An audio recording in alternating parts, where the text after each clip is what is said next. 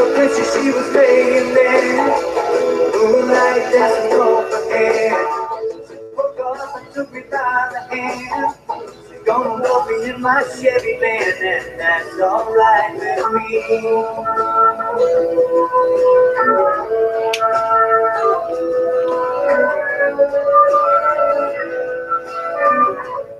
And welcome to another van chat. So this looks like it's episode 58, but I figured out that I have been misnumbering them, so I have no idea what number it is.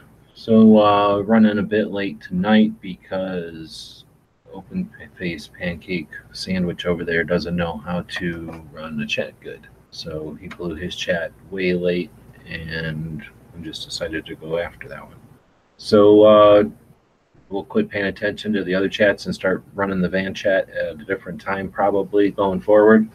But right now, there's quite a few of them scheduled. We've got it scheduled out till November, maybe even the end of November, and uh, put a bunch of different topics in there to talk about. And I'll grab my notes over here and dig in. Yeah, it looks like we're all the way out to the mid mid mid November scheduled out. So today is hour 58. We're going to be talking about the trip again, getting ready for the trip, and that's about it. So that's our whole topic for tonight. Going to be uh, digging into the maps over here, see if anybody's on the gun channel side. It's like Ape is out there. Throw him a link. If anybody else wants a link, if anybody's watching, let me know. I'll give you a link on the gun channel side. So we run this chat on YouTube and uh, send it out to iTunes and the other podcast um, sort of streaming things out there. Uh, and then we, of course, simulcast it over at gunchannels.com. Uh, doing it at midnight on a holiday weekend is probably not you know the best for live viewership. So, if somebody's out there and wants a link, let me know. Otherwise, uh, just dig into some of the pre-show stuff and uh, I've got some suggestions from Instagram that I'm putting into a list right now. So Abe just jumped in, doing marathon chatting tonight. Was that one four hours earlier? Um, let's see. Three hours. It was pretty long. Well, 10, 11, 12, 1, 2. Yeah, about four hours. Wow. So I was just uh, going through earlier this evening my Instagram post that I had done to let people know about the tour. So I guess I'll just pop those over onto the screen. So this is a podcast, but we're recording it on YouTube, so we can use the visual stuff every once in a while. If you ever want to see any of that, go over to gunchannels.com. We have a channel there called Gun Show Loophole Tour. So I've got this post, or did the graphic, but this is the one that I posted on both of my Instagram accounts and got quite a few responses 50 something re- comments over here. That's a little bit of back and forth, it's more like 20. And then uh, a bunch from the gear side. I'm probably going to put this out a couple more times uh, because it's such a long trip. You know, find out, make sure people that are somewhere near the route can uh, chime in. But I've got quite a few. Let's see if I jump over here. I put them on this. Um, nope, this one. We ended up with one, two, like 10, maybe 25 suggestions altogether that I didn't know about. A couple of them are interesting. There's the Browning's father has a museum in Illinois because Browning's father was one of the Mormons in Illinois. I think the Mormons started out east and then got harassed and pushed to Illinois. Got run out of Illinois and moved to Utah. So whenever they were in Illinois, his dad set up shop as a gunsmith, and I guess that's still there. That would be interesting. I guess there's guns and stuff from the era. Found out about that from the chats and couple other shops that I'd heard about before, some in Salt Lake City, but uh, other shops that I had not heard about before. So I'm putting those, I'm just kind of looking at those on the uh, map to see where they are, how far off they deviate from the route. Uh, still a little bit of question here on the North Dakota, South Dakota. Where I'm going in Minnesota, I can kind of go either way. And I'm kind of thinking the North Dakota route because I haven't been to North Dakota. And I've only barely been to Montana, so I wouldn't mind seeing a chunk of North Dakota and a chunk of Montana. And I've heard that this area between Montana and Wyoming, there's supposed to be like the most beautiful drive in the country out there. I don't know what that's all about, but uh, that's some highway you drive down and there's must be great views. This is pretty much the I don't know if it's the tallest part, but it's definitely part of the Continental Divide. So maybe you know, seeing some glaciers or something. I'm not sure what people consider the most beautiful drive in the country.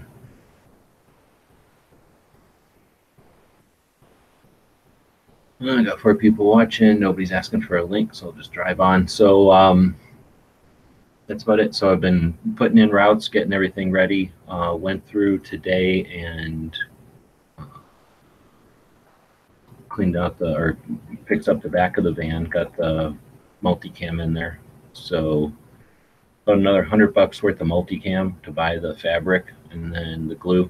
And I basically did the same stuff I did on the walls before. It seemed to work pretty good. Uh, hopefully, I did it, you know, more uh, better this time. I guess, you know, learning from the first time I did it, it stayed up about.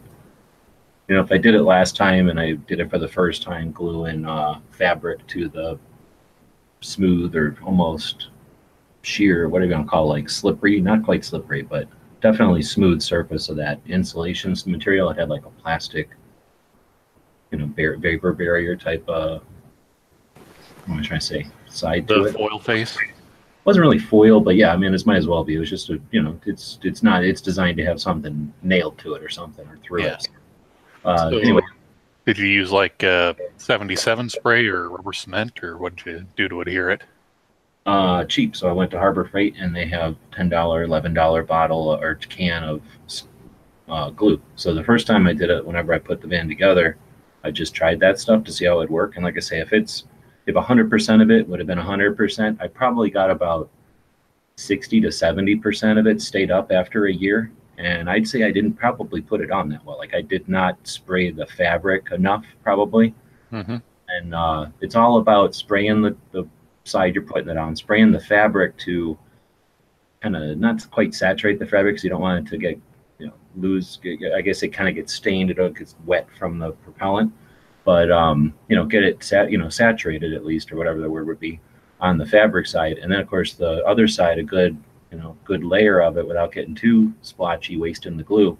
Um, but then letting it tack up. That's the other thing. And you know, the first time I did it, I'm not an idiot. I did it, but like I say, it only had about 70% adhesion. I'd say there was like bubbles and stuff in it.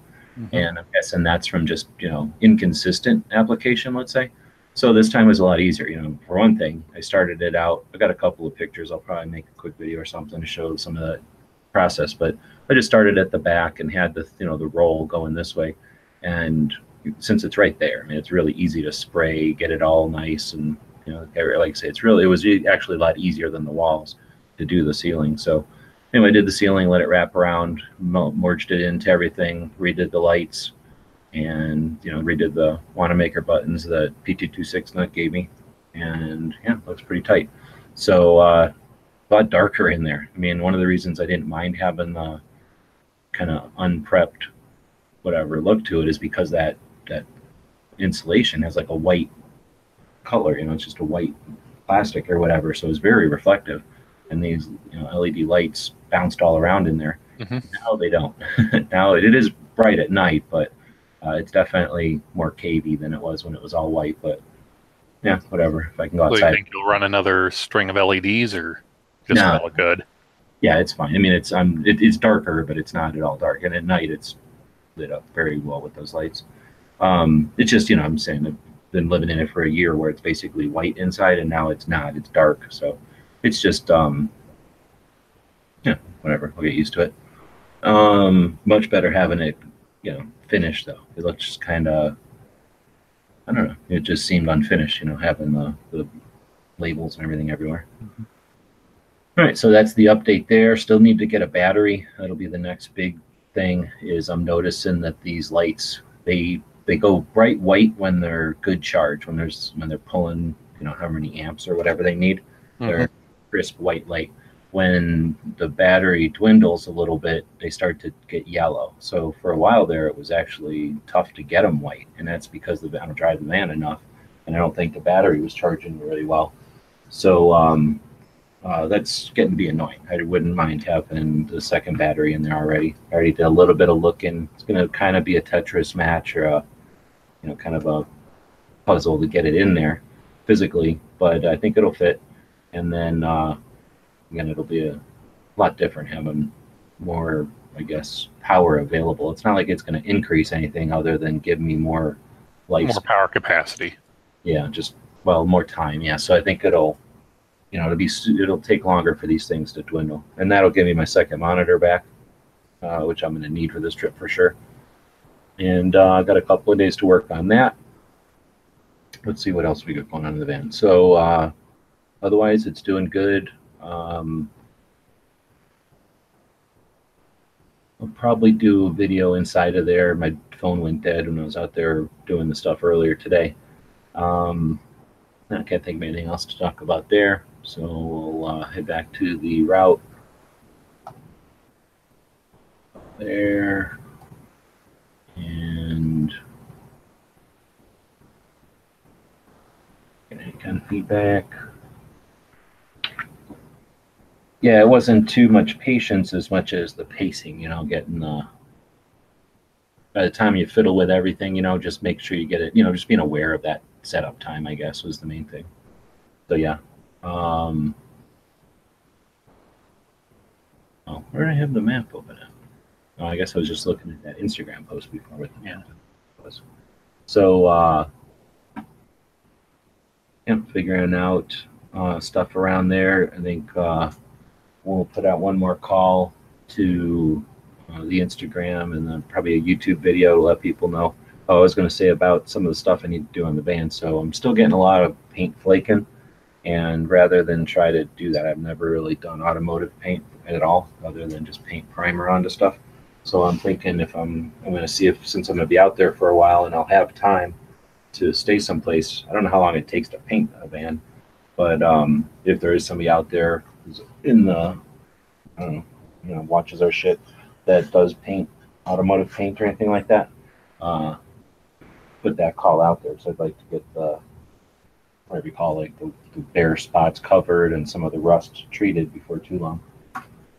Uh, I also have that ball joint that I'm going to try to get it fixed before I head out. But again, if I can put the call out there for somebody that's got the facilities to help me out with that, you know, if I got to drive into New Mexico or Colorado to get the ball joint uh, fixed, easier than trying to do it here in the sand. I think it's got enough time to do that. Uh, otherwise, I'll do that before I go, and then uh, I think that's about it. Unless there's a shop out there, like I say, I'll probably put a call out there with a list of uh, stuff that could be done with the van in case anybody's out there is interested in helping out with that. Because a lot of times people are, you know, got the hands-on ability but don't have, you know, PayPal funds to uh, be part of uh, an adventure like this.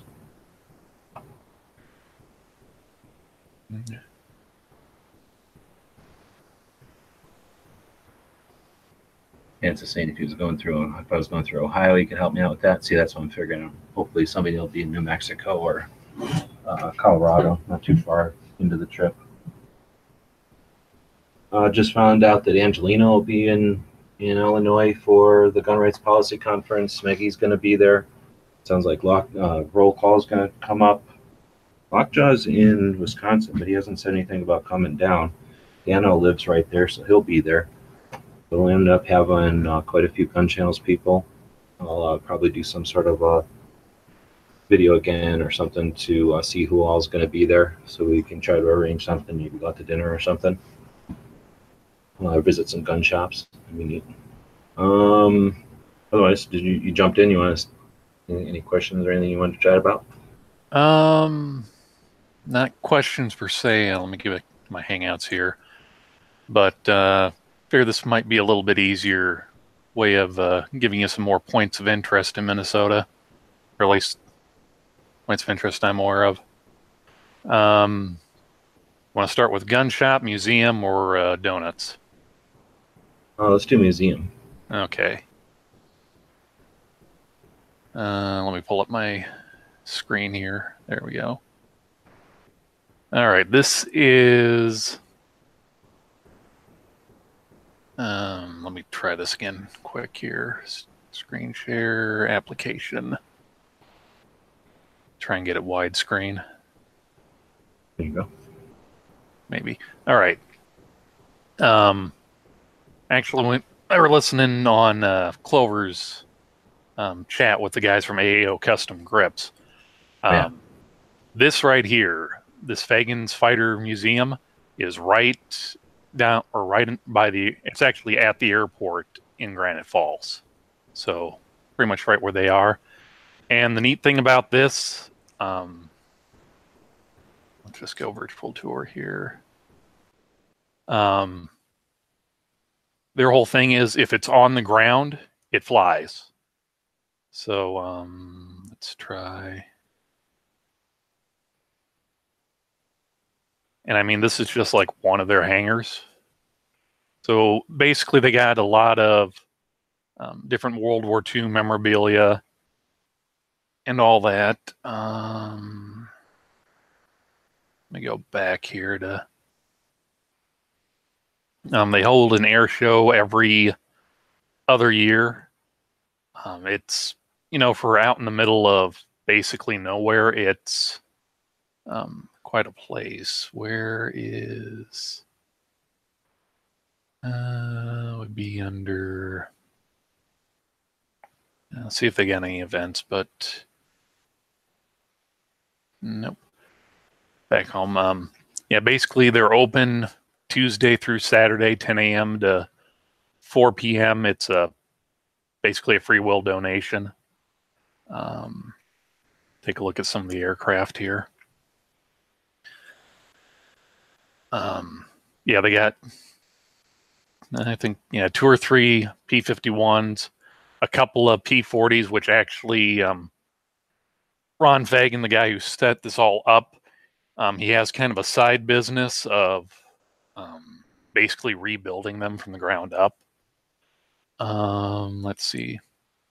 So they have to start with an old airframe, or they literally? Yeah, um, I'm thinking, okay, this Aleutian Tiger here, this fr- the actual frame was dug up out of a frozen swamp in Russia.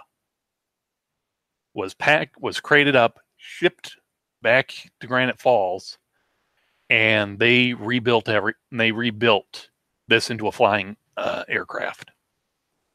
I got to um, take a tour of their facility or their facility back when I was um, going through trade school. They've got uh, a lot of the um, not the original blueprints, but they got like the microfilm and all that. So I don't.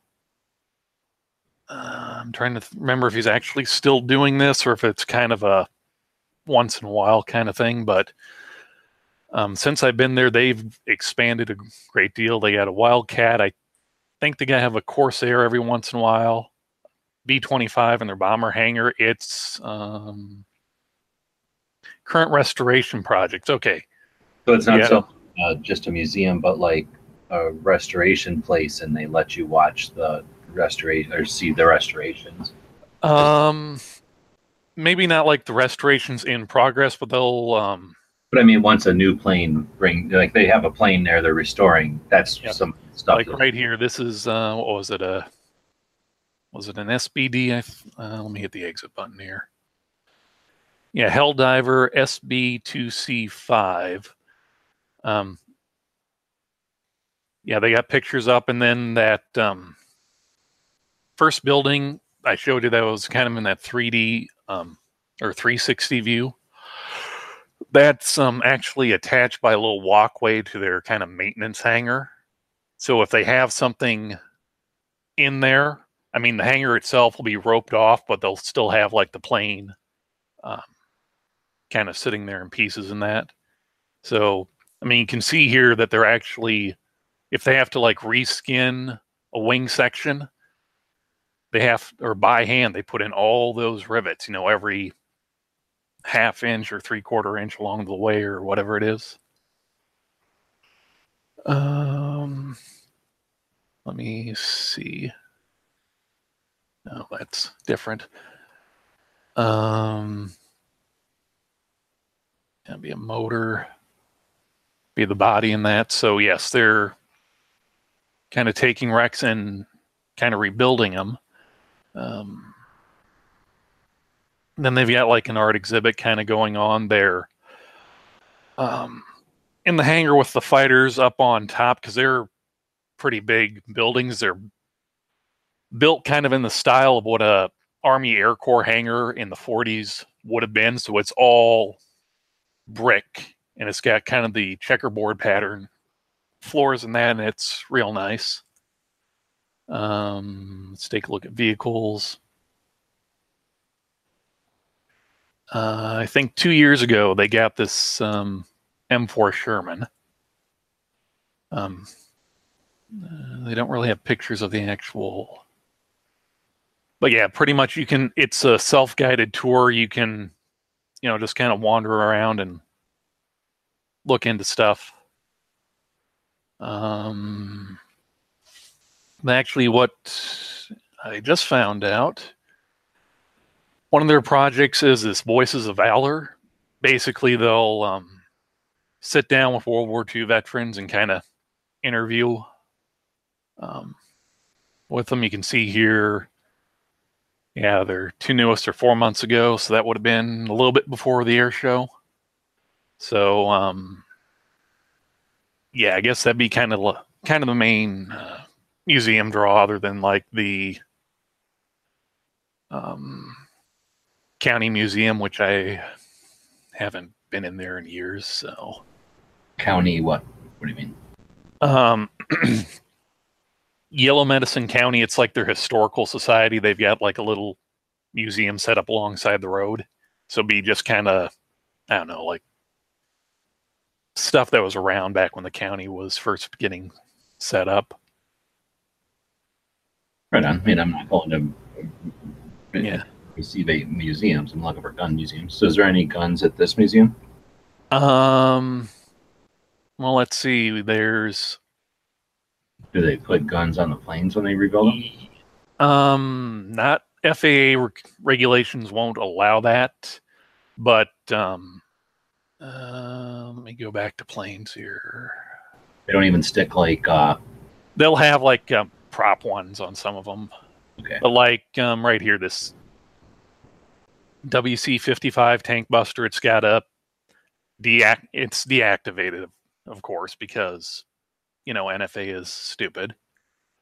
Um, it's got a thirty six milli- thirty seven millimeter um, anti tank uh, gun mounted on the back. Um, let's see. To remember if it's this yeah, they got their half track with the quad 50 on it. It's once again non-functional because NFA, but they do have it. Um, like everything will drive and move. It's just that the actual firearm part is non-functioning. Excuse me. Um, then of course the M4 Sherman. They've got, you know, the barrel's been Oh, okay. So they've got more planes. They've got all kinds of neat stuff there. Oh yeah, actually, and in this um, this hangar that the tank is in, be kind of off to okay. If you're if we have if I were to extend out this picture here, be kind of off to this side of the tank. They've got um, a recreation. It's like the it's a full size front end of a landing craft, a Higgins boat, and they've got. Uh, kind of bronze statues of guys coming off because um see it would be yeah ray fagen or it's ray or uh, was it ray or ron anyway the guy's dad the guy who set up this museum and got it all starting his dad was with the uh, i forget which division that landed on utah beach so yeah it's basically kind of a little uh, life-size bronzes of the men coming off the boat, and the sand in the um, display there is actually from Utah Beach. Um, Oh, damn. That's cool. yeah. So um, let me see fourth. if they got. division. That was the fourth infantry division. Yeah. Um, learn. Um, visit. Let me see if they got like an actual uh, museum brochure. You know, like even the um, Air Museum in Ohio, the big one. Uh, at least when I was a kid, they had a. I'm assuming they still have it on display. They would have like um, firearms that the guys would carry in the air crews, of course. and all the guns sticking out of bombers and fighters, of course, is always neat. Um, but then they had some of the POW stuff, like guns they carve out of soap or wood to get out of POW camps, and that I Mhm. always thought that was pretty neat, seeing those like dioramas, I guess, along the walls of these museums. Okay. All right. Here's a picture of that display. Mhm. And then, uh, yeah, like their control tower is actually kind of of the same era. Then they got a pilot's briefing room and They charge you to go in there. the museum. It's a ten dollar free will donation, or suggested ten dollar, but free will. And then they got this Holocaust uh, box car that kind of travels around the country every couple of years or so. That's new for this year. It's not Um, theirs; it's there, or it's theirs and they travel. They make it travel. Um, it's there. Okay. It's some. I think it's a traveling exhibit because I remember hearing something about it uh, a couple years ago in a different place. Um, yeah, they don't really have a map, but it's How big a place? Like a, a couple hours, a couple of days. um, if you're into it, you could easily spend all day there. But I don't know. You could. I mean, you could probably breeze through the thing within an hour, depending on how fast or how quickly you run. But I mean, there's. Uh, Air museums are weird. Some of them are interesting, and if you're into the thing that they're like all about, then that can take you a little while. But sometimes they're not that you know much stuff. But other times they're just huge because airplanes aren't little. So Yeah. massive places just to walk around. Like you here in Arizona, the uh, great uh, the uh, what do they call it? I can't think of the name. Um, the uh, can't I think of the name of the museum here? The Air Museum. Uh, it's an awesome museum. It's got more planes than anywhere. It just doesn't take you that long because they've got them all together. I've you know I've been to museums that are physically three times bigger and have fewer planes. So it's, you know, just a matter of where they are and what they're focused on too, I guess. Um, let's see. Oh, how about it where it said facilities map? That might be it. Okay, so basically, uh, click for larger version.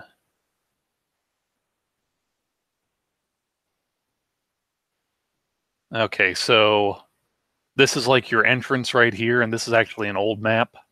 So here's your entrance. Um, here's kind of like their restoration hangar where they do their checks. Um, this right here is their fighter hangar, and actually they have another one, the same size hangar right across um, this roadway here here that it's not displaying because it's old. So, yeah, like I said, it. I don't know. Plan to plan for like maybe a couple hours or so. And if I remember right, this was a little bit south of Minneapolis, Um, the west. let me go. Okay. Uh, let's. Basically, um, if you can find U.S. Highway 212, just head west. Because, um, stupid pop up. Let me zoom out here. Yeah, because 212 will take you right in, and then you just turn and head south, and it'll be. Um, th- they got a big billboard um, sitting up. Let me see if I can switch to. Yeah, so basically, you just head south on 23 from Granite Falls. Uh, seriously? View larger map. Yeah, so it's basically straight west from Minneapolis. Yeah. And um, let me zoom out here. Definitely in the middle of nowhere. All right. So then, what was the other stuff we were going to talk about? Um, I got a couple gun shops and then the bakery that's at, not. I'll show you the bakery since it's actually in Granite. It's um, it's Carl's Bakery. Um,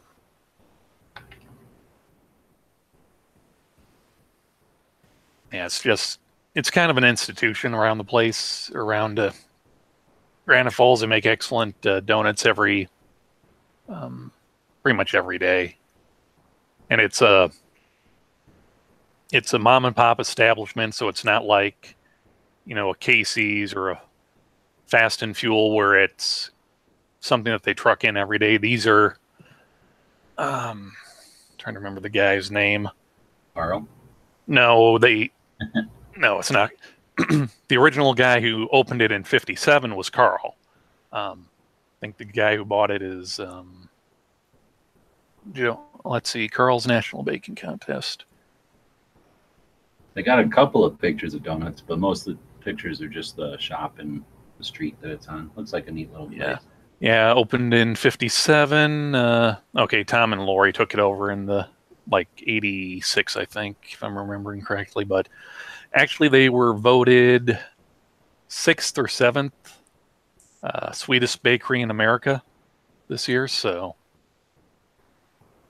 um, let's see. And for that, basically, coming on 212, you go into town. Um, yeah, it's basically on their main street. So, um, A bunch of farms around there. What's going on there? oh, this is all. Uh, let me switch to satellite view instead of. All green. So is that that's not plowed fields? That cows or something? No, it was just no. There's like um some wetland refuge areas kind of in the area. So basically, 212, you can either turn south to go to the airport, or you can just go straight up till you hit a T intersection, hang a right, and they'll take you take you to the river, and then you can go and see downtown from there. Um, Cows. you know, even though I know Long Johns are your least favorite donut, at least they're doing it with uh, bacon. And then, of Really? course, they do giant donuts too.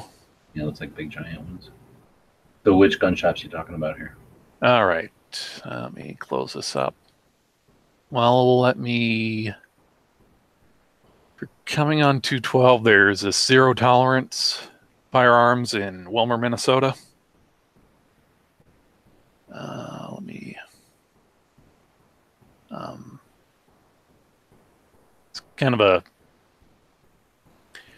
Over the last couple of years, it's kind of been a little bit more of a like fishing gear and that since there's a lot of lakes in the area.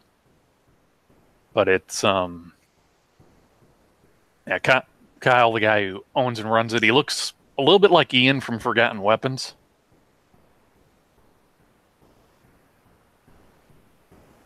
Um, What's the name of it again? uh, zero tolerance firearms, Willmar, Minnesota. Um, yeah. Yep.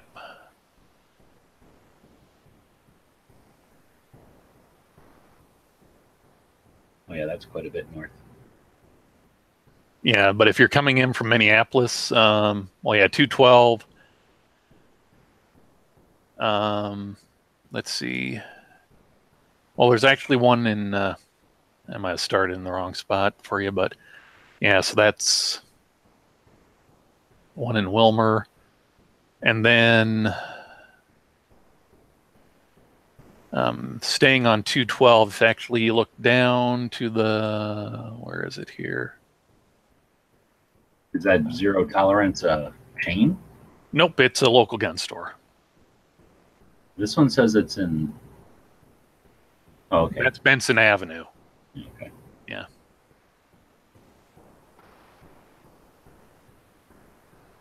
Oh man, there's not even a Google Drive around there.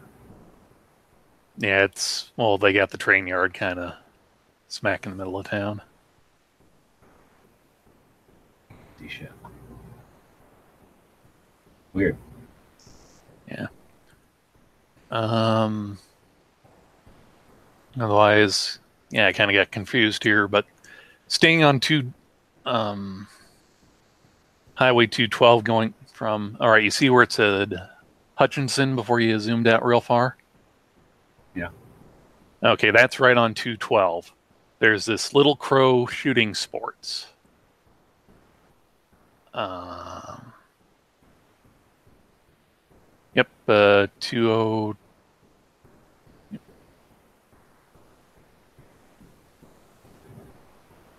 You got one picture. Yeah, they're um let me blow this up here. Yeah, it's a smaller it's a smaller store, but um Jim the owner's real nice guy. They um uh, let me remember here. Let me try rifles here. Yeah. Yeah, it's not a real big um like online presence or that but you know it's kind of like if you think about um,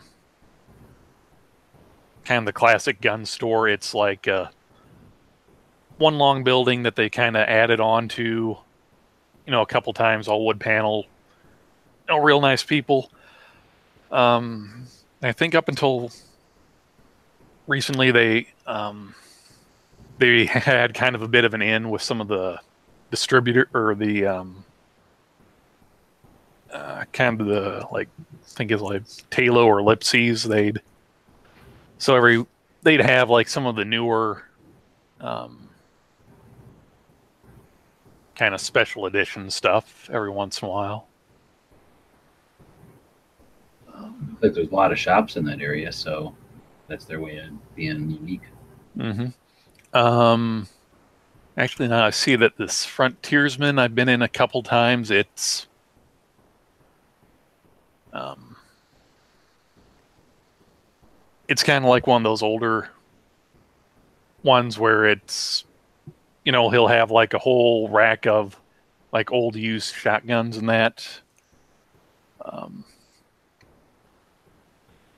and a bunch of other stuff it'd be closer towards the cities but um, yep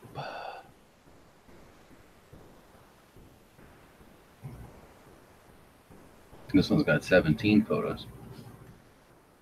Yeah.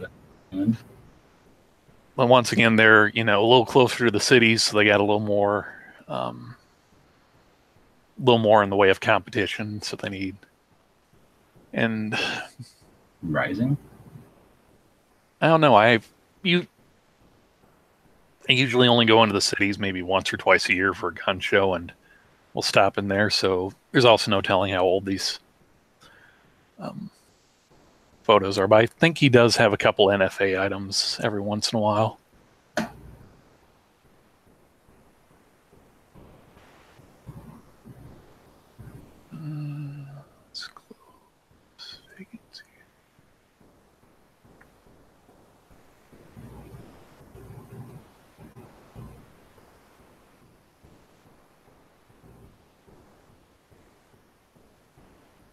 odd assortment of pictures, but yeah, interesting looking shop.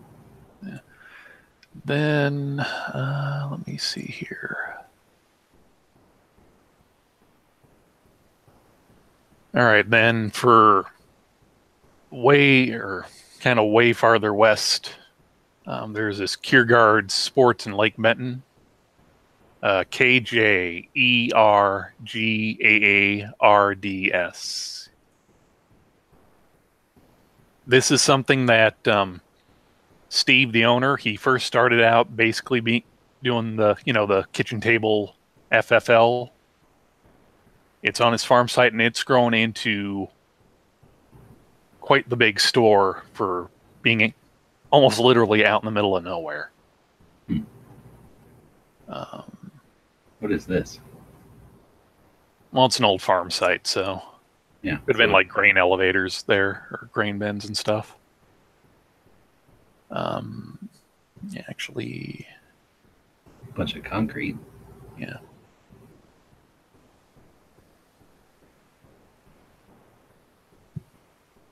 Looks like Yes. a pretty place. Is that all gun shop or is that his barn? no, that's the gun. Okay, um, you see the center part. Yeah. Um, I'm trying to remember now. Okay, this part right here with that uh, red truck in front of it. That when I first got there, that was um, kind of where it jets out from that center part. That was how big his store was, and I was there. Um, or first time I was there was maybe ten years ago. Now that whole center part there, that's full of ammo and ARs and safes, and he's got like what did he say to me one time? What was it? More than uh, oh, more than three thousand firearms in stock. Now, not different. You know, he'll obviously have like maybe ten. You know, like ten of something or twenty of something else. But Mhm. every um, yeah, like every July he'll have a demo shoot, and he'll like pay the sales tax on any firearms you buy. So, I mean, for literally being out in the middle of nowhere, What's this lake all about here? Lake Benton. Yeah. Uh, no idea really. I've actually never been into the town of Lake Benton. Doesn't look like you can go walk up to it anywhere. Maybe over here. Yeah. Otherwise, um, I mean, yeah, there's a lot of lakes down here. Yeah. So basically, from uh, yeah, to kind of get to Kjergaards, if you just stay on 212 before you hit the um, yeah, be okay, right? So there was Granite uh, let's see. Okay, two twelve. You can either go from like Granite Falls to Marshall, um, down that way, or the that'd be a little more of the direct route. But the simpler one would just be to go to um, stay on two twelve. You'll get to um, on Yeah. is it a little town of all right, I can see the map. So Yeah. Doesn't help me if I'm going to North Dakota at all. yeah But if I go the South Dakota route, I'll definitely keep it in mind. It looks like an interesting place. How you say it is developed into that, you know, kind of in the middle of nowhere in a farm like that. That's kind of cool. hmm You're down in the Rochester area. Um, no, I'm a lot farther west than that. Oh, okay. But down south more. In here. Um, not quite that south, but I'm in that general area. Yeah, all the all the ones that I've recommended to you, I've actually been to, and yeah, I've, yeah, Kjergaards and uh, Little Crow are the ones I actually frequent the most. So, Which one? uh, Kjergaards and Little Crow, it's kind of split between them. All right. So, All right, nothing's happening on the gun channel side. And a while back, uh, Open Face Hot Dog Sandwich asked if uh, how many states have we been through after this tour. That was interesting. I didn't think about it. So um, jumping back over to the thing, the first time we've been through all of this in New York. So I don't know how many that was. It was only like 11. 1, 2, 3, 4, 5, 6, 7, 8, 9, 10, 11, 12, 13, 14, 15, 16, 17, okay, so 18. And then this time we'll add, oh, and then 18, 19 for California and for Vegas. So then we'll add 21, 22, 23, and it'll be one of these two. So 23, 24, 25, I guess fucking 26, 27. So it'll be 27 after this, it looks like, something like that. Because I'm just going to come back through a bunch of states I've already been to. So I'll either add one of the Dakotas, and there's really no way to hit both. Because if I'm coming out of Minnesota going north, you don't hit South Dakota, and then I'm going to come down through this scenic drive in Wyoming. Otherwise, I'm going to come across basically, um, what is that? They call that? Mount Rushmore. Mhm. And I mean, that's a neat drive, but I've done it before. And I don't know. so, uh, um, either way, I'm not hitting North Dakota if I do South Dakota, and I'm not hitting South Dakota if I do North Dakota. So it'll be one of the Dakotas this time. I tried to get Bob to meet up with me. You know, if I said, well, fuck it, I'm all the way up in Fargo or something, I could jump up because Bob is in, he used to be in Brandon. Or is he in Brandon now? Yeah, he used to be in Saskatoon. I think he's in Brandon. So I figured, oh, if I can get up here, he's always talking about going to Minot. Mhm. Like, maybe we can come up here and meet, but I guess he doesn't have his passport. So Oh, have you ever been to the uh, uh, what is it? The Sentinel site in North Dakota? what is that? Um, let me pull it up here so I get my facts, so I'm not uh, bullshitting. Yeah. See. Is it called Sentinel Site? Um, it was the Stanley R. Nick Nicholson. Uh, oh, safe. It was Uh, I'm thinking of the Fallout thing. It's uh, the Safeguard. Um, pro- basically, it was our um, our anti our anti ballistic missile. Um, um, system safeguard program stanley r mickelson safeguard complex No. What is all this about? um, Oh shit! It already looks awesome. Well, here's the thing, though. It's it's on private property Hmm. because it was only open for a year. I mean, the government. If you want a Wow. Example of government over or of spending, because it was supposed to be part of like a four or five site, because that big um, uh, that's actually on the inside of the radome, because that big uh, pyramid was actually a multi-phase array radar. And then those little standpipes and that that you were looking at before were the actual um, uh, doors for the launch tubes of our uh, of our ballis- anti-ballistic missiles. This here is a door? No. No, that's part of the radar. Yeah. Okay. Th- those are the four radar. Um, no, the uh, um, go back one or two, maybe was it? Um, okay, let me pull up the one on Wiki. This looks fucking awesome. Yeah. Oh yeah, those those uh, little domes. Those are the covers Yeah, for the. Uh, that's awesome. Those are tiny. little Those are all little tiny silos. Um, I don't know how tiny they are, but yeah, it was like the Sprint They're- missiles and that. In Tucson. We have 40 kiloton intercontinental ballistic missiles. Well, these weren't. These aren't. In, these aren't uh, intercontinentals. Their job was to basically get up to altitude as fast as possible and take out warheads while they were actually coming in from orbit. This is fucking. Yeah, I definitely want.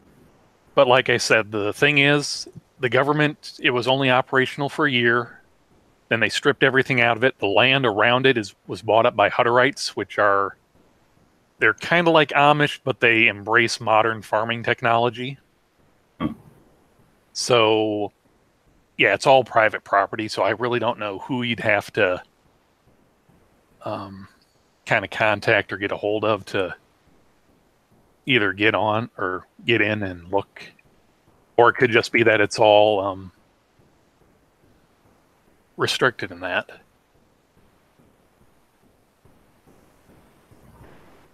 Yeah because they were going to build i think like one on the west coast one for dc and one for the missile or the missile farms in north dakota. But treaty obligations made it so they only built this one and then they never even st- they got like land prepared in I want to say Langley, Virginia to um make the one for the capital, but they never did. So Hmm.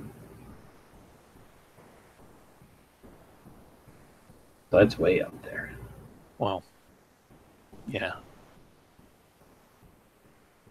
Hmm, that's pretty cool. How come it won't just show me the damn thing? The oh, because he didn't have a.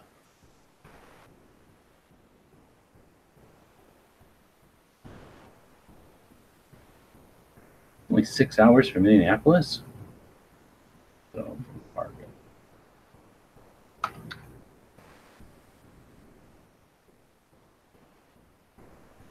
Three hours from Fargo.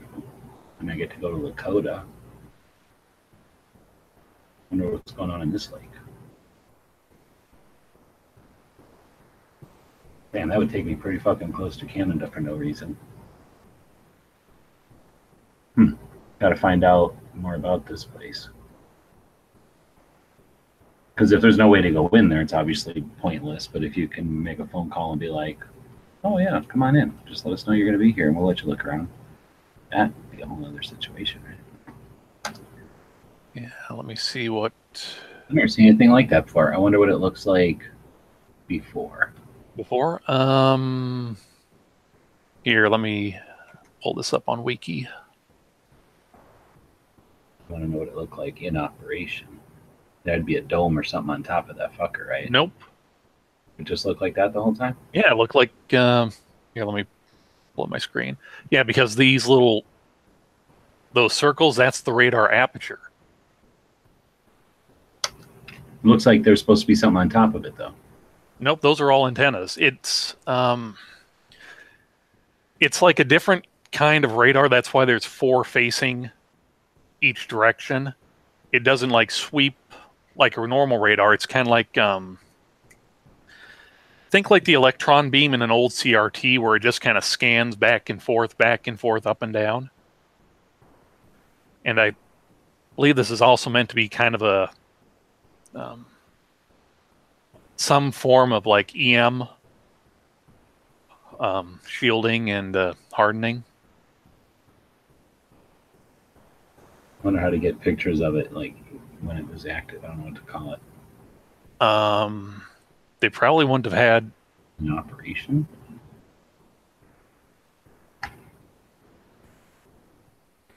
Yeah, but you can get pictures of the Titans. They wouldn't have released them then, but you can get pictures of now from you know people. Well, took. but then again, also remember this was only like active for a year.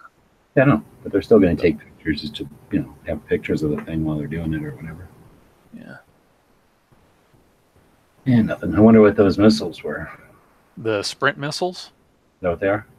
Uh, yeah. See, this looks more. Eh, maybe not. Oh, sorry, not okay. They the launch the complex provided launch and control for 30 uh, LIM 49 Spartan anti ballistic missiles and 70 shorter range Sprint anti ballistic missiles.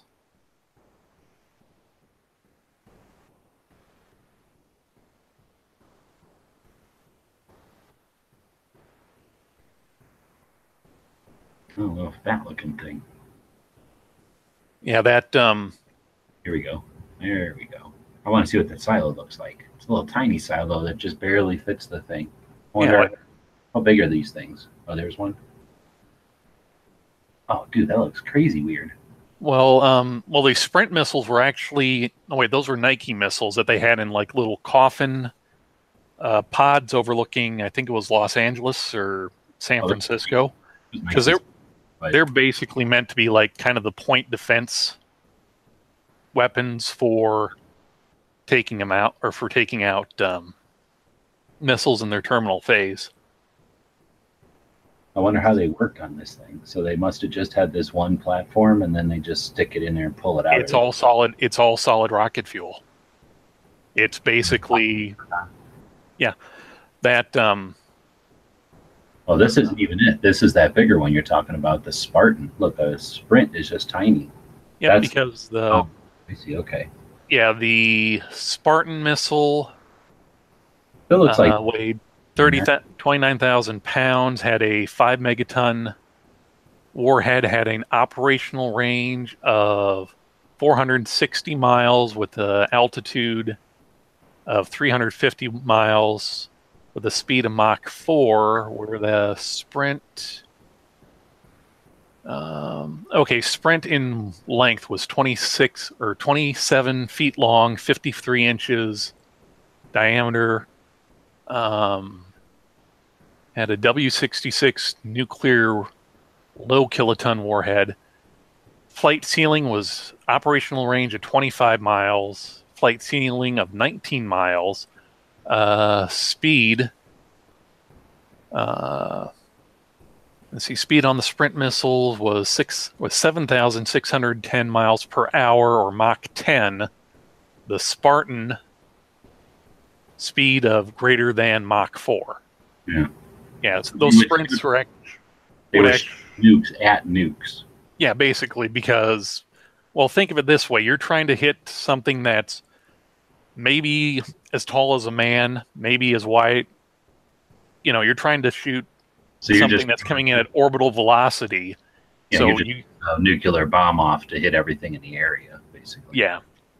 So it looks like um, this thing here says that you can barely read it, but it says the uh, that one antenna, the goofy looking one, not the pyramid, Mhm. is designed to track, detect objects the size of a basketball at 2,100 miles. So this thing would look above the North Pole for stuff the size of a basketball. That's pretty cool. Yep. That was the North Face one. So I'd like to and I guess it was just a bunch of these little grids that could see something the size of a basketball at about 2,000 miles away. It's Mhm. great. Anyway, so that's neat. Yeah, I never knew about this thing before. And the thing with the uh, sprint missiles with the uh, their first boost stage, it would from the time it ignited to the time it got to 1,000 foot alt or altitude, the thing would already be glowing white hot. I bet. This thing, I'm wondering just the size of the silos. It doesn't look like it looks like they set it in there and then it just was in there. Like they didn't go Yeah. down part around in there. No, because like I said, it was it's all stored with um, solid propellant. You know, because unlike the uh, There's no way. Titan or the Atlas, that they'd you know, it doesn't say how fast they went from zero to Mach 10, but I'm assuming it's pretty quick. To go from zero to Mach 10, it's basically like a little bullet shooting out of there. oh, it's much. Uh, it's actually faster than a bullet. Well, obviously, it's shit times faster. Um, oh, here we go. Unlike, uh, you know, The sprint accelerated at 100 Gs, reaching a speed of Mach 10 in five seconds. yeah, that's pretty neat. That Such high velocity at relatively low altitude created skin temperatures up to 6,200 degrees Fahrenheit. Oh, here we go. Zero to Mach 10 in five seconds. Now let's copyright this one. Come on. Blah, blah, blah, blah, blah.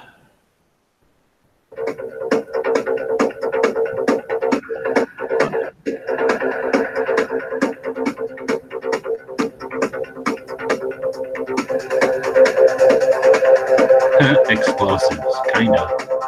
Yeah. Oh man, are they even going to show it? Okay. Yep. Slow motion. Shitty audio. So that Yeah. All that impressive. Now show it to us for real. The thing is, how far were those things going? Mach 10, Um, like that's in the their atmosphere. range, their operational range was 25 miles. Yeah, I'm talking about that curve right there. You're like, oh, it's curving. Like, no, that's probably just hitting freaking outer atmosphere or some shit that quick. That didn't look all that. No, in, in order to um, That was pretty quick. Yeah, in order to reach orbit, you can't just go straight up. You actually have to get you have to go up, gain altitude, and then pitch over, so that you're going kind of looks like they have. A, to the ground. So in order to intercept something, you got to be on that same you oh know yeah, same general arc it looks like they have a boost right there. See that? Yep, because that's um Oh, I see. They shoot up out of the thing and then hit. That's neat. Oh man, those are. yeah that um first picture you were- were showing with it loading, you could see the little mid fins. So yeah, it's that booster. Then it's got a little you know sustainer motor. That's crazy. Minding your business in North Dakota, and how many they say? 60 of those pop out of the ground? Um, let me go back here. 70 of the Sprints and 30 of the Spartans. So, yeah, 100, which was, I think they, um, yeah, a total of 100 launchers and 100 missiles was the maximum permitted under the treaty. Uh, the site achieved initial oper- operational capacity on 1 April 1975 and fully operational on 1 October 1975. The House of Representatives voted to decommission the project on 2 October 1975 after they deemed it ineffective. The cause complex was deactivated on 10 February 1976 after less than a year of operation. On December 2012, it was purchased by the Spring Spring Creek Hutterite colony of Phobos, of Forbes, North Dakota, at auction for five hundred and thirty thousand dollars. That was a lot I think. No. Uh, it's a lot of money, but I think it's um, how big was the site? Um, yeah, but it's a couple hundred acres. I think is what the um, actual site itself, because they had like the actual site, then they had like the missile sites, then they had like buffer zones around it where it was kind of like well you're you're not on government property but we're going to be watching your ass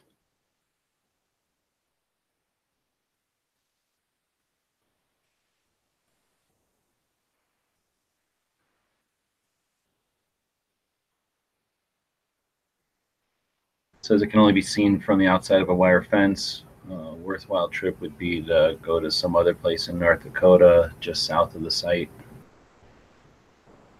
Uh, Bob worked there. He was part of the crew that built it, and he can tell you about it. Yeah, idiots. Anybody who says it's a waste of money doesn't appreciate living in a world of peace. Idiots. Like you build shit like this to stop war. Idiots. I can't believe people write shit. like oh just think of the technology that went into it and how much of it's actually trickled into our like economy. asking their cell phone to type how we didn't, you know, how we wasted government money, like you idiots. Think about any core uh, inner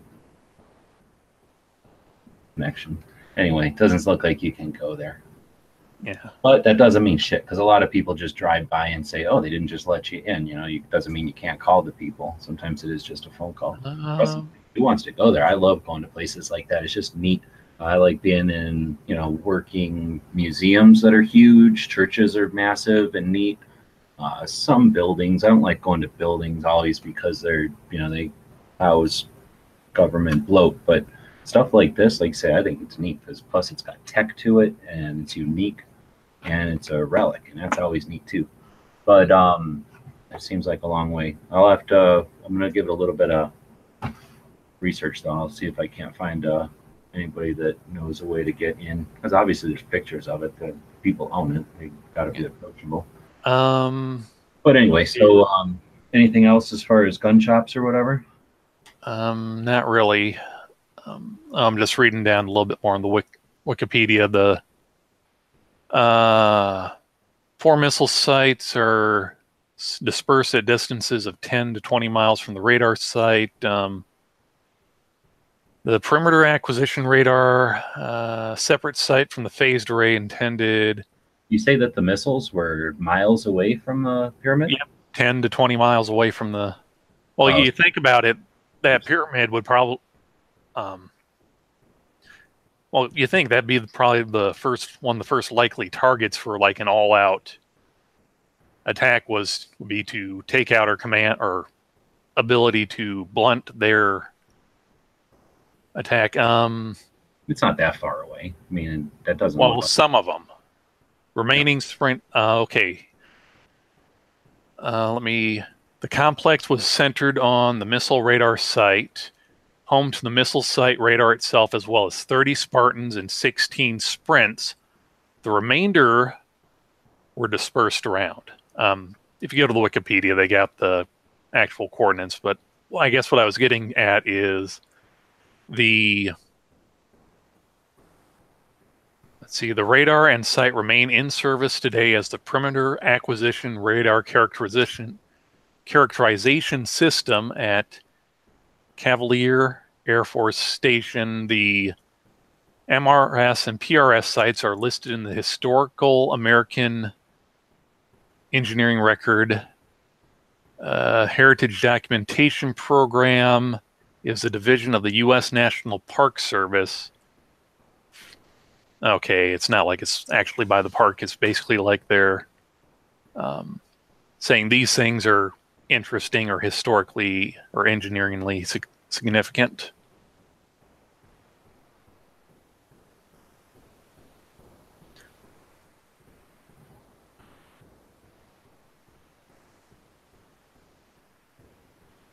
Looks like this one has quite a few 360s in it.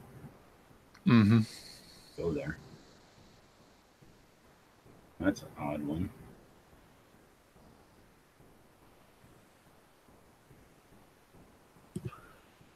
Uh, let's see anyone on the.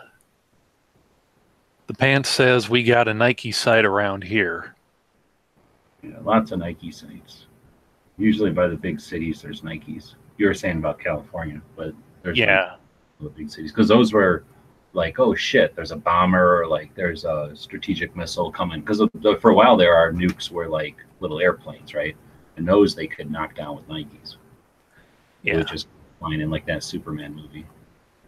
Um, this must be all part of it too. Look at how old all that concrete and stuff. So that's that's Yeah, that looks. Uh, that those might be uh, the caps for the missile vents. What? This. This right in front, or it's either. This Well, because go ahead. It's just a bunch of buildings right there. Oh, sorry, I had the. Uh, um, yeah, I had the YouTube. I had the YouTube up because I was uh, double checking. This is just all the old roads from the complex. So it looks like they had something over here and they fucked it up. That was probably something cool.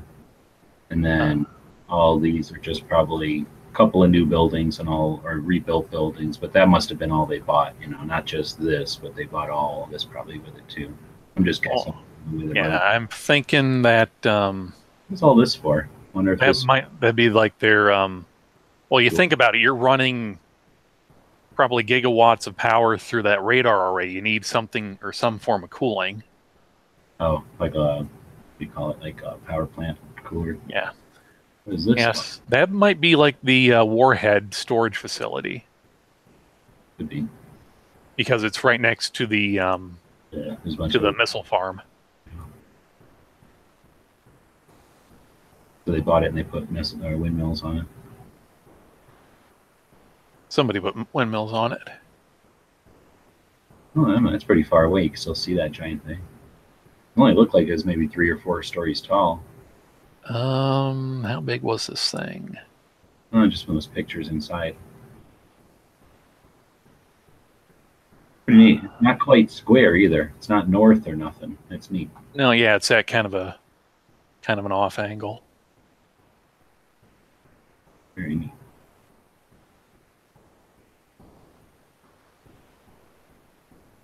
Um, let me. Holy shit! Look how tall that fucking. Oh yeah, those wind turbines are insane. It's weird. They don't have any out there. That must be an old picture. Wow, look at all them lakes. You go down to where's the map? Was it um, Mobridge you're thinking of?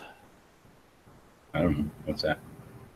Oh, it's a ta- it's a town on uh, kind of like in the middle of uh, South Dakota. It's actually right on the on the east side of the bridge. You're still in Central Time. On the west side of the bridge, you're in Mountain Time. Now I was just looking at how many of those windmills they have. They look like they're barely there. Somewhere over here on the way up from Oklahoma into Dodge City, there's more windmills than I've ever experienced before. And it's got to be on this 283 road. And I'm just wondering if you can see them from space or what the hell they are because it was an insane amount of windmills. Maybe a lot of people are using circle irrigation.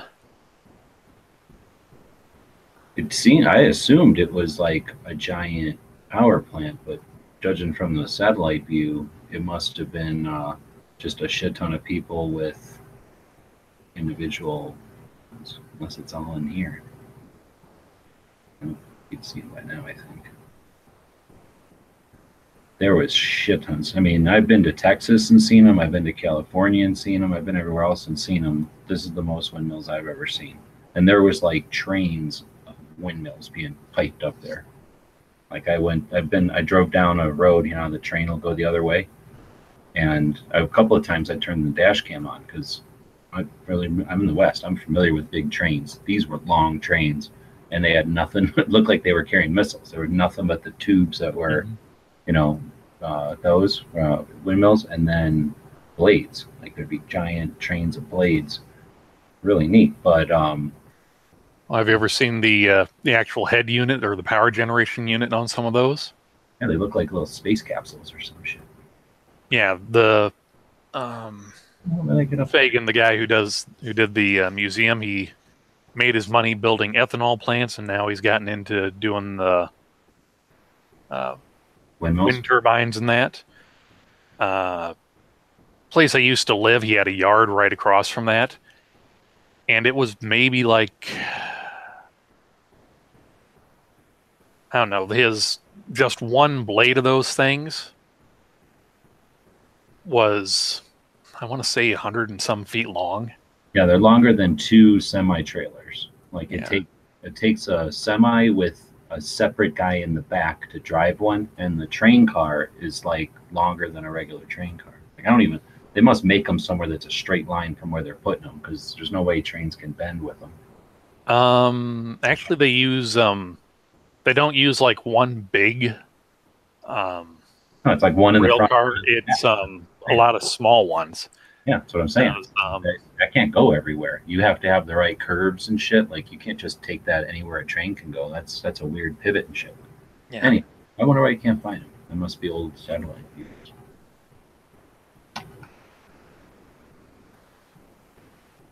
Unless it's uh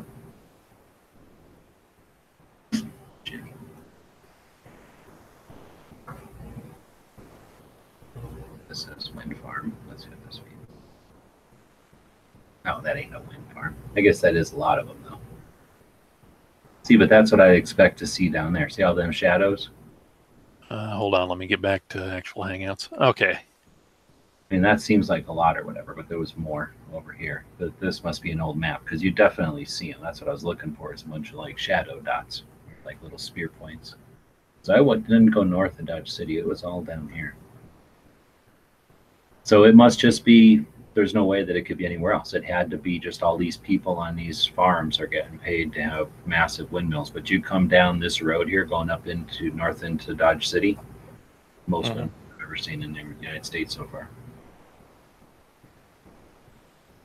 Anyway, so um, there you go. So I don't know what else we're gonna chat about. The uh, Russ was saying Canada before, so I agree with you there. I just wanted to go hang out with Bob. I thought like you know when you go to Nogales back in the day, there was no passports or nothing. You could basically go to a restaurant and just walk back over.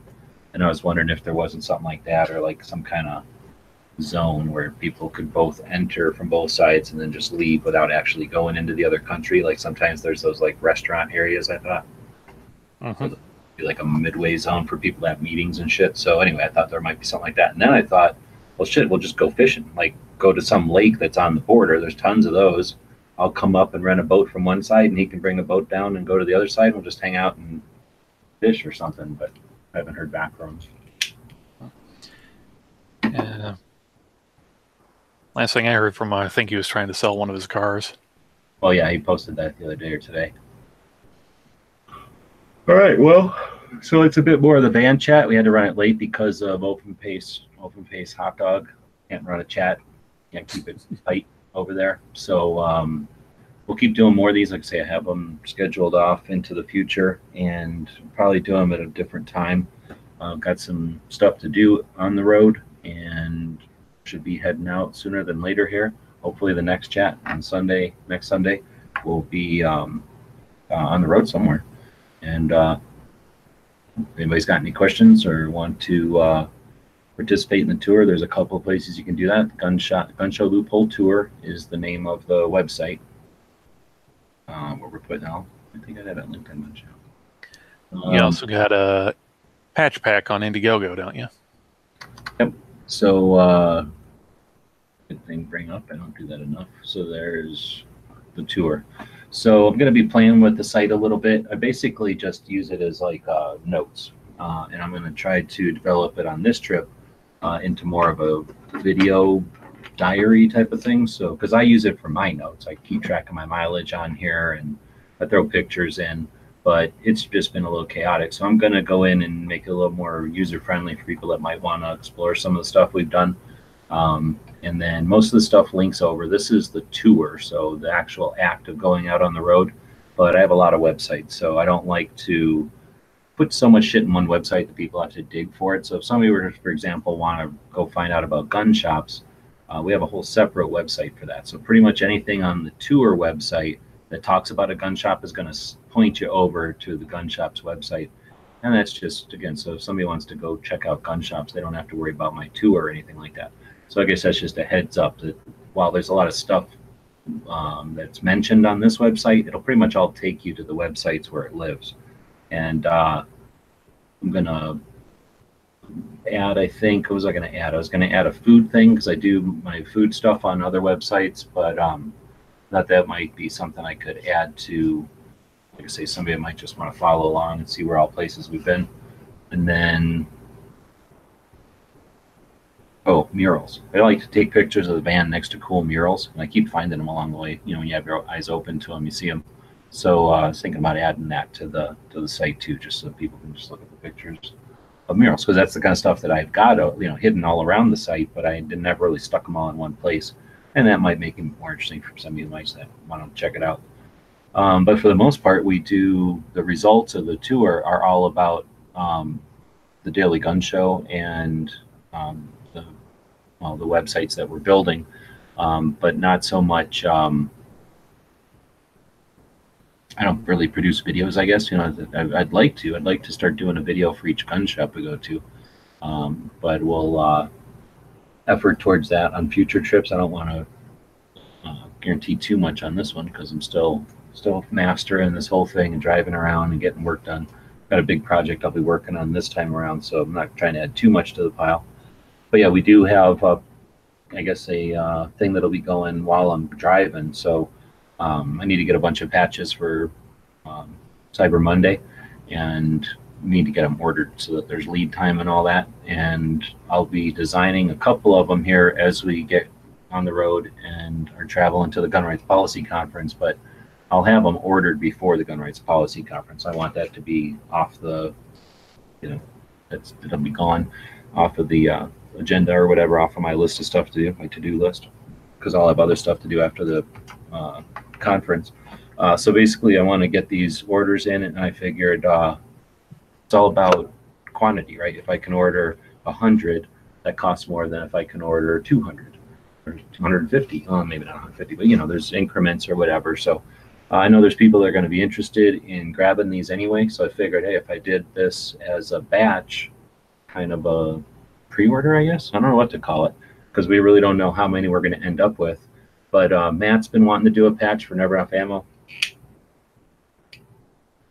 Yankee's been wanting to do a patch. They keep acting like it, so I figured just in case they want us to get in on this, we'll we'll you know have it as an option, but uh, only if they bring a bunch of people in because I'm not gonna I don't have the money to front uh, Never Enough Ammo patch or a Yankee patch.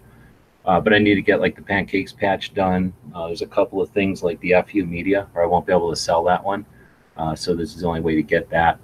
And yeah, just all about uh, helping us out because whenever I make this order, if there's more money than uh, I would have had by myself, then I can order either more designs or order more of them. So uh, our goal is to get 10 of them. I don't know if I'll be able to do that, but we're getting at least four, I think, at this point. Let's go take a look at which all we've got in the updates here. Um, we're going to definitely do a 762 by 39 uh, spam can. So like a Russian spam can. The first one I did was the commercial spam can. And I did that just so that they wouldn't all be military, but I really do want a military 762 by 39. So I'll be designing that one here on a separate chat. we'll design it live and then uh, get that art ready to go. I'm going to do the first of a chairs against the wall, and wherever the picture is, you know, the chairs against the wall. I think this was the first one technically, but I'm going to do the this one first. Um, Got to do that art, so we'll do that live. And then the bacon pancakes is uh, open face hot dogs pancake picture that he sent me. We turned it into uh, this graphic, and then we turned that into a patch one night. Uh, I'm going to turn that into a PVC. I think. I think that'll look cool. And yeah, we need to have a bacon pancake patch, right? So um, those will be the ones that are getting done. Oh, and then like I say, the FU media, and I can't sell that one, so that's why it's tough too. So this is definitely, you definitely do that one.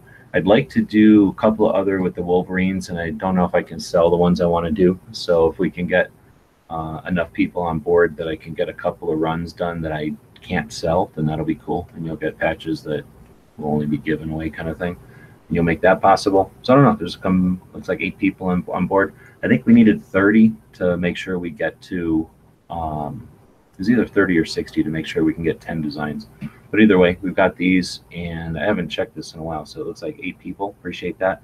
Uh, that's hundreds of bucks. So um, probably be able to add another one here soon. Right on. So anyway, that's uh, on gear websites. Uh, just go to Indiegogo and type in patch, and you'll find it. Or go to Indiegogo and type in gear websites, you'll find it, and we'll put a link on the uh, video description in case you're watching this in the future. But thanks, uh, uh, Abe, for mentioning that. I probably would have forgot about it. Yeah, man, not a problem. All right. Well, that drove everybody off. There's only a couple people watching, but uh, that's what happens when we run a chat in the middle of the night. And on Uh, a holiday weekend.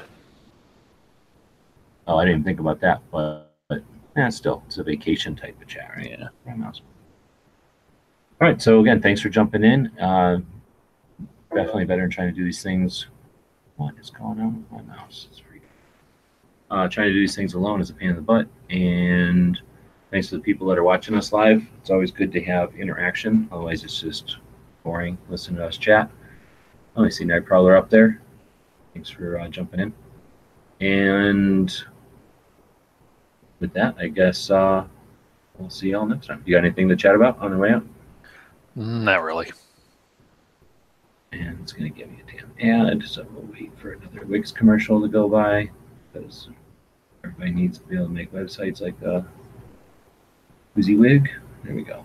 Like a picture, she was there. Moonlight dancing over her hair. She woke up and took me by the hand. She's gonna love me in my Chevy van, and that's alright with me. Oh, Nightcrawler saying he was trying to jump in, so let's find out mean you tried. So I don't see no link on the gun channel side or any kind of request or anything. What are you talking about? Talking about Willis? Yeah. Fake jump. Fake fake attempt at jumping in. Hmm.